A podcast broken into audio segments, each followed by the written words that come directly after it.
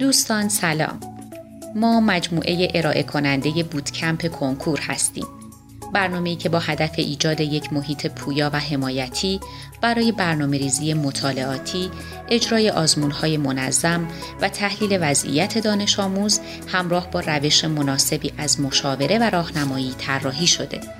این برنامه حمایتی تا زمان کنکور همراه شماست.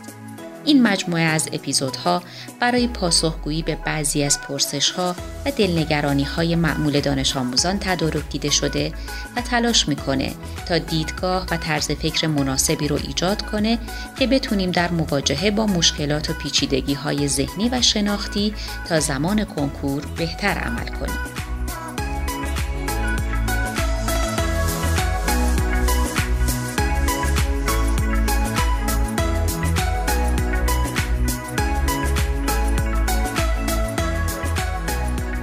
اپیزود 9 سیزیوف زندگی خود باشید.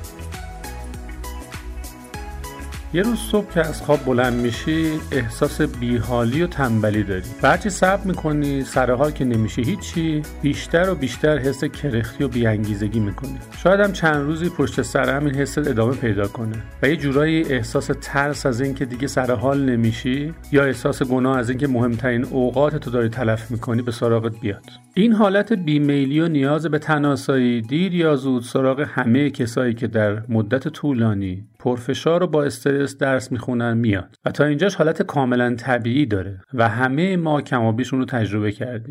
ولی به هر حال ما نیاز داریم که علتون رو درک کنیم. و یه راه علاجی براش پیدا کنیم. احتمالا در یه همچین وضعی فرد دچار خستگی مفرد یا نوعی دلزدگی از درس و فعالیت شده. اگه بخوایم علت این دو دلزدگی رو بررسی کنیم شاید نشه فقط به یه علت خاص اشاره کرد. ولی در یه دیدگاه کلی میشه اینطور تصور کرد که فرد در دوره طولانی مدتی با استرس زیاد درس خوندن، آزمون های رقابتی، مقایسه شدن ها، احساس دین و بدهکاری به والدین، ترس از قضاوت شدن از طرف دوستان و آشنایان دست و پنجه نرم کرده، یه جورایی اعصابش کش اومده. تا جایی که احساس خستگی و بیحالی داره. از طرفی دلزدگی می‌تونه دلایل ریز و درشت دیگه هم داشته باشه، مثل احساس بلا تکلیفی نسبت به نامشخص بودن زمان قطعی کنکور، وضعیت منابع برای مطالعه و آمادگی آزمون و یا سبک سنگین کردن تصمیم های جدی مثل تغییر رشته در این موقعیت دلزدگی و بیحالی افراد به این نتیجه می‌رسن که لازم یه خورده به این افکار نامنظم بپردازن و ذهن رو مرتب کنن یا شاید هم مسئله اینقدر جدی نباشه در حالی که همه چیز خوب پیش میره و احساس مشکل خاصی نداری چند تا ناکامی کوچیک مثل افت در تراز کنکورهای آزمایشی یا اشتباهات جدی در یکی از آزمونهای نهایی پایان سال اتفاق میفته بعدش این احساس به سراغت میاد که به اندازه که تلاش می‌کنی نتیجه ملموس و مشخصی از کارات نمی‌گیری. اینکه آدم انتظار داشته باشه به میزانی که تلاش می‌کنه و از راحتی خودش می‌زنه به نتایج ارزشمند برسه کاملا منطقیه. ولی گاهی هم ما به شکل ناخودآگاه داریم خودمون رو آماده می‌کنیم که به اندازه لازم تلاش نکنیم.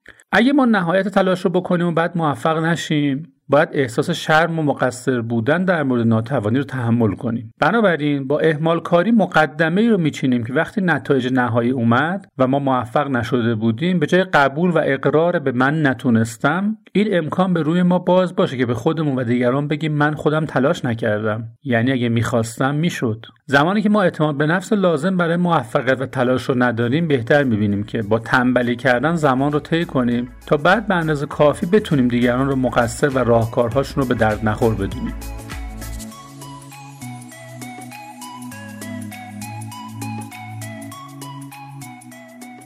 در افسانه های قدیمی یونان فردی به نام سیزیف آتش رو از سرزمین خدایان میدزده و به سرزمین انسان ها میاره که تا اون وقت در تاریکی و ظلمت زندگی می‌کردن. خدایان بر او خشم می‌گیرند و براش تنبیه و نفرین ابدی در نظر می‌گیرن سیزیف محکوم میشه که تخت سنگ بزرگی رو از پای یک کوه تا بالای اون ببره. این کار سخت و طاقت فرسا تمام روز از طلوع آفتاب تا فرارسیدن شب طول می‌کشه. اما بخش اصلی محکومیت این جابجا کردن سنگ نیست. وقتی سیزیف گناهکار تخت سنگ رو بالا میرسونه و برای استراحت به پایین برمیگرده سنگ به پایین میغلطه و فردا صبح اون باید همین کار رو تکرار کنه. بله درست حدس زدید.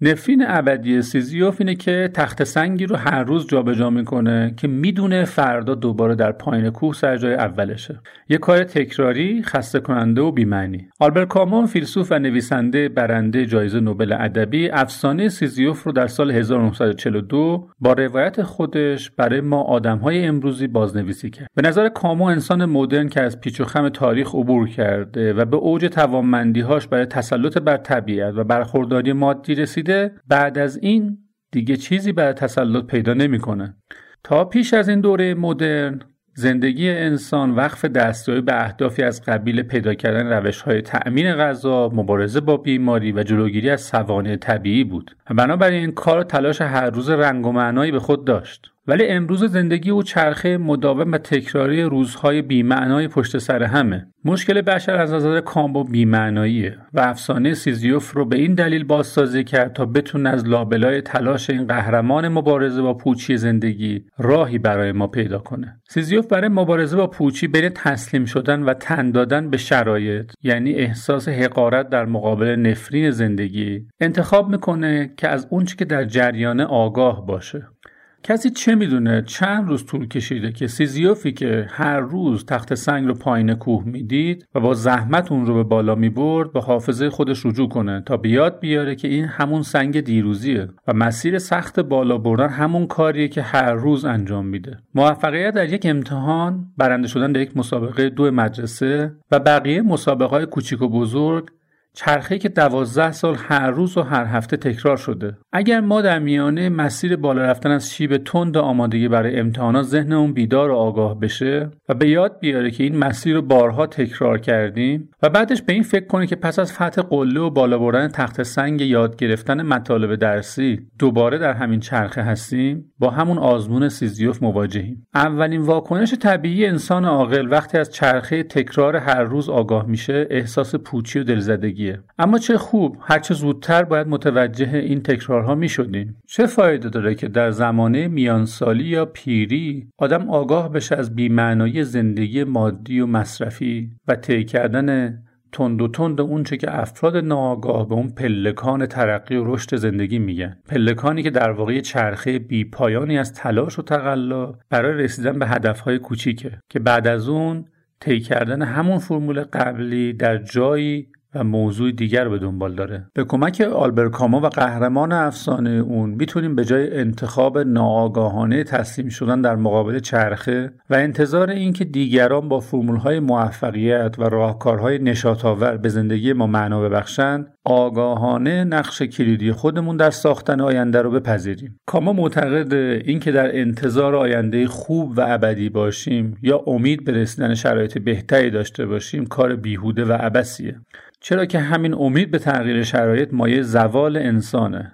و هیچ چیزی قرار نیست بهتر بشه. ما بیشتر از اون که امید واهی داشته باشیم باید تنها در مسیر زندگی قرار بگیریم و اون رو همونطوری که هست بپذیریم و باهاش همراه شیم. بله عنصر مورد نیاز ما استیان در برابر چرخ است.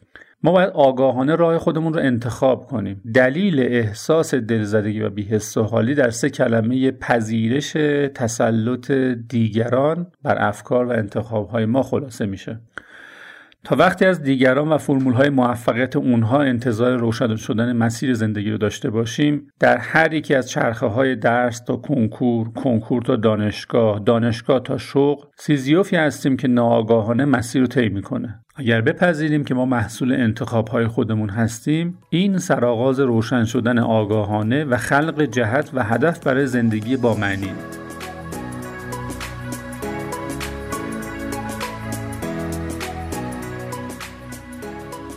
خب دوستان ممنونیم از همراهی شما و برمیگردیم به اپیزود شماره 9 سیزیوف زندگی خود باشید. اگه با من موافق باشی که شما خودت به زندگی معنی میدی اول باید بپذیری که همه نتایجی که بهشون می‌رسی از جمله نتایج ضعیف دستاوردهای تو هستن و حالا دو تا راه داری. یا شروع می‌کنی به دلیل تراشی و به پیدا کردن عاملی یا فردی به عنوان مقصر یا این دستاوردهای ضعیف رو هم مثل بقیه کارها نتیجه نحوه تنظیم برنامه و تلاش و کار خودت به حساب میاری. در حالت دوم کاری از ساخته است و در حالت اول اصولا نیازی به کاری نداری. در حالی که تو ذهنت هنوز داری با مقصر قضیه کلنجار میری و کش خلقی می‌کنی. اگه بپذیری که نتیجه ناپسند از امتحان بخشی از مسیر تلاش های خودته و البته شاید هم یه چاشنی بدشانسی داشته. یه بدشانسی مثل اینکه یه ریسک ظاهرا کوچیک کردی بخشی از کتاب رو نخوندی به این امید که تو امتحان از این بخش سوال نمیاد. اتفاقا نمره زیادی از پرسش ها از همون بخش بوده. حالا آماده میشی که مسیر آگاهانه استقبال از خطر و پذیرش مسئولیت برای موفقیت رو شروع کنی. پس اگه قصد دارید برای درمان تنبلی و دلزدگی از کار از مسیر قبول مسئولیت آگاهانه و معنی دادن به کار و تلاش حرکت کنید من براتون سه تا راهکار اساسی رو توصیه می‌کنم. که توضیحات هر کدوم مختصره ولی مطمئنم اگر اونها رو تمرین کنید دیدگاه های مفیدی به شما خواهند داد. راهکار اول گردونه یادگیری رو مداوم بچرخونید. چرخه یادگیری منظم شامل چهار مرحله اصلی برنامه ریزی اجرای برنامه کنترل کردن و اندازه گیری فاصله از اهداف و نهایتا اصلاح در روش هاست که در علم مدیریت این چهار فعالیت رو با کلمات پلان، دو، چک، اکت نامگذاری می‌کنیم. و به همین دلیل چرخه را به صورت سرواژه PDCA می‌شناسیم. چرخه PDCA موثرترین روش برای پیشرفت و نظم در توسعه برنامه‌ریزی شده است که میشه در همه کارها از پروژه های بزرگ در سازمان ها تا فعالیت تیم های چند نفره اون رو اجرا کرد. توصیه می‌کنم شما هم یک چرخه یادگیری برای خودتون درست کنید. نکته مهم و کاربردی در مورد این چرخه اینه که شما می‌تونی از هر مرحله اون رو شروع کنی و با هر دور کامل کردن اون چرخه یادگیری رو ارتقا بدی. بذارید براتون یه مثالی بزنم. شما می‌تونید چرخه رو به صورت کامل از شروع دوره آمادگی کنکور از ابتدا شروع کنید. یه چرخه کامل با کمک مشاورین مدرسه طراحی می‌کنید. از مرحله برنامه اصلی آماده کنکور شروع می کنید روش های مطالعه و آزمون های مختلف رو تعیین می کنید اهداف لازم و شاخص هایی رو که برای چک کردن میزان پیشرفت لازم دارید توافق می‌کنید و برای زمان و نحوه اصلاحات روی برنامه با همدیگه مذاکره می‌کنید. بعد همینطور که زمان جلو میره با گام های چرخه حرکت می‌کنید. احتمالا زمانهای مذاکره برای بازبینی چرخه ماهیانه است. اما زمانی که در یک موقعیت سرخوردگی ناشی از از دست دادن نمره در آزمونهای آزمایشی و افت عملکرد روبرو میشی یعنی همون شرایطی که در ابتدای اپیزود براتون تصویر کردم و باعث استراب زیاد شما شده بود می‌تونید چرخه رو از مرحله چک کردن یا مرحله سوم شروع کنید. مقدار انحراف و فاصله از هدف رو اندازه گیری می‌کنید و علتهای اون رو می‌نویسید. همه ایده هایی که برای تغییر شرایط دارید رو لیست کنید. کاغذ و قلم و نوشتن افکار به شکل منظم خیلی بهتون کمک می‌کنه. افکار رو فهرست و طبقه بندی کنید. راهکارها رو با سه معیار مربوط بودن توانایی شما بر انجام دادن مؤثر بودن در صورت انجام شدن بررسی و ارزیابی کنید. پس شد سه معیار مربوط است یا نامربوط است؟ شما توانایی انجام دادن دارید یا ندارید؟ در صورت انجام شدن مؤثر هست یا نه؟ اگر ایده ها و افکار شما هر سه صفت رو داشته باشن حتما ایده و راه حل شما در اولویت بالا قرار داره و ارزش پیگیری رو داره. و اگر راهکارها یکی از سه ویژگی رو نداره باید از راهنمای مشاورتون استفاده کنید تا بتونید نگرش نسبت به مسئله رو اصلاح کنید. در به کارگیری چرخه PDC راحت باشید. شما می‌تونید چرخه رو برای هر بخش از برنامه ها به صورت روزانه هفتگی و ماهیانه از مرورهای مبحثی تا آزمونهای جامعه هفتگی و دوره های کامل پایه های مختلف به کار ببرید راهکار دوم از روش پرورشی مکتب زن استفاده کنید. وقتی افکار ناراحت کننده و حتی معیوس کننده دارید از پا ننشینید و در حال انجام فعالیت و عملی که هر چند کوچیکه بدنتون رو درگیر در حرکت کنید و افکار رو مرتب کنید. یکی از جنبه های تربیتی در مکتب زن این هست که شاگرد برای فکر کردن به دروس و معماهای اصلی آموزش زن باید در حالی که برنامه های روزانه انجام میده فکر هم بکنه. کسی کارهای شخصی اون رو انجام نمیده و شاید در این مکتب از کارهای ساده آب آوردن از چشمه تا گرم کردن اون و پخت و پز و شستشوی لباس ها موظف به انجام دادن کارهای شخصی یا کمک در کارهای گروهیه. با خودتون فکر کنید این قاعده که چون شما کنکور دارید کسی باید کارهای شخصی شما رو انجام بده از کجا اومده؟ لیست کارهای شخصی خودتون رو بعضی از کارهای منزل رو یادداشت کنید. موظف باشید که مثل یکی از اعضای خانواده در انجام کارها کمک کنید و حتی بپذیرید چون تقریبا تمام وقت در خونه هستید سهم بیشتری در انجام وظایف منزل دارید. بهترین داروی دلافسردگی در روزهای رخوت و بیحالی انجام کارهای کوچک با دقت و تمیزکاریه. هیچ چیزی مثل پاداشی کار مفید کوچیک شما رو سر حال نمیاره. راهکار سوم شکرگزاری رو تمرین کنید. شکرگزاری ما رو متواضع می‌کنه. با شکرگزاری ما ضعفهای خودمون رو میپذیریم. از وقتی ارتباط ما انسانها با طبیعت قطع شده و پول واسطه مبادله برای خرید و مصرف هر چیزی شده ما حسی نسبت به تلاش و کوششی که برای تهیه مواد غذایی و کالاهای مصرفی انجام میشه نداریم. در گذشته فرزند کشاورز زحمت و تلاش طاقت فرسای پدر و اهالی خانواده برای ارتزاق از زمین را مستقیم می‌دید و از اون همه کار یک درک بیواسطه داشت. ضمن اینکه از سنین پایین کار روی زمین رو تجربه می‌کرد. اما با مدرن شدن زندگی ها ما درک مشخصی از کار و تلاش پدر و مادرمون برای تأمین زندگی راحت و سالم نداریم. شوق گذاری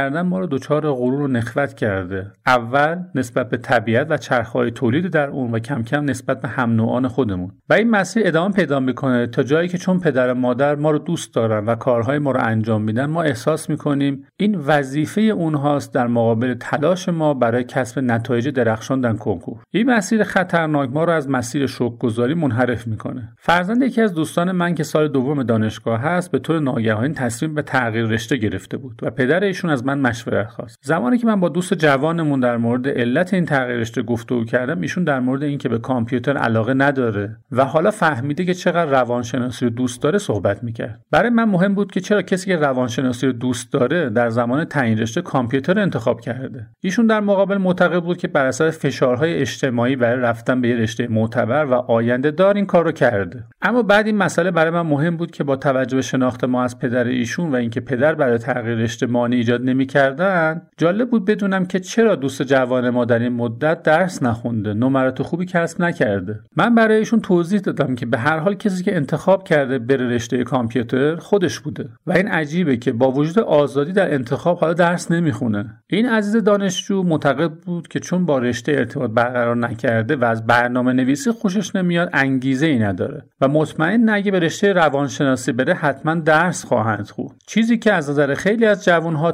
طبیعی و درست به نظر می‌رسه. از ایشون پرسیدم که چه تضمینیه که کسی که یک بار در انتخاب رشته اشتباه کرده بعد از وارد شدن به محیط دانشگاهی برای رشته روانشناسی و گذشتن چند ترم درسی دوباره بیانگیزه نشه. ایشون ادعا می‌کرد خیلی فکر کرده و به علایق خودش مسلط شده و می‌دونه چه انتخابی باید بکنه. و من همین نظر رو پسندیدم چون معتقدم که آدم ها باید بتونن اون چیزی که واقعا دوست دارن دنبال کنن. ولی بهش گفتم که هنوز از اینکه ایشون نمره های قابل قبول کسب نکرده بود راضی نیستم.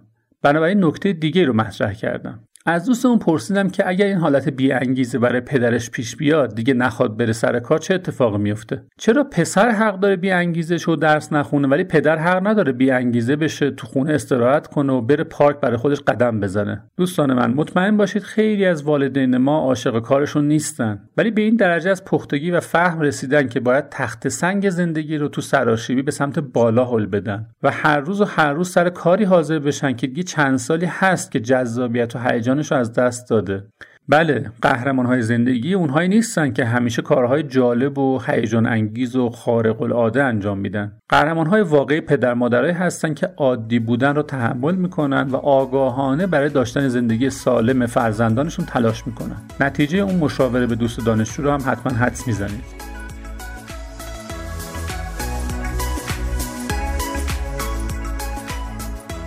امیدوارم مطالبی که تا اینجا بیان کردیم براتون مفید بوده باشه.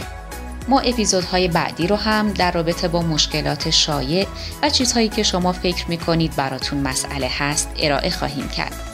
خوشحال میشیم اگه نظرتون رو در مورد این اپیزود و همینطور مواردی که فکر می‌کنید می‌تونه موضوع اپیزودهای بعدی باشه از طریق کانال bootcamp underline 99 با ما در میون بگذارید. براتون آرزوی موفقیت دارم.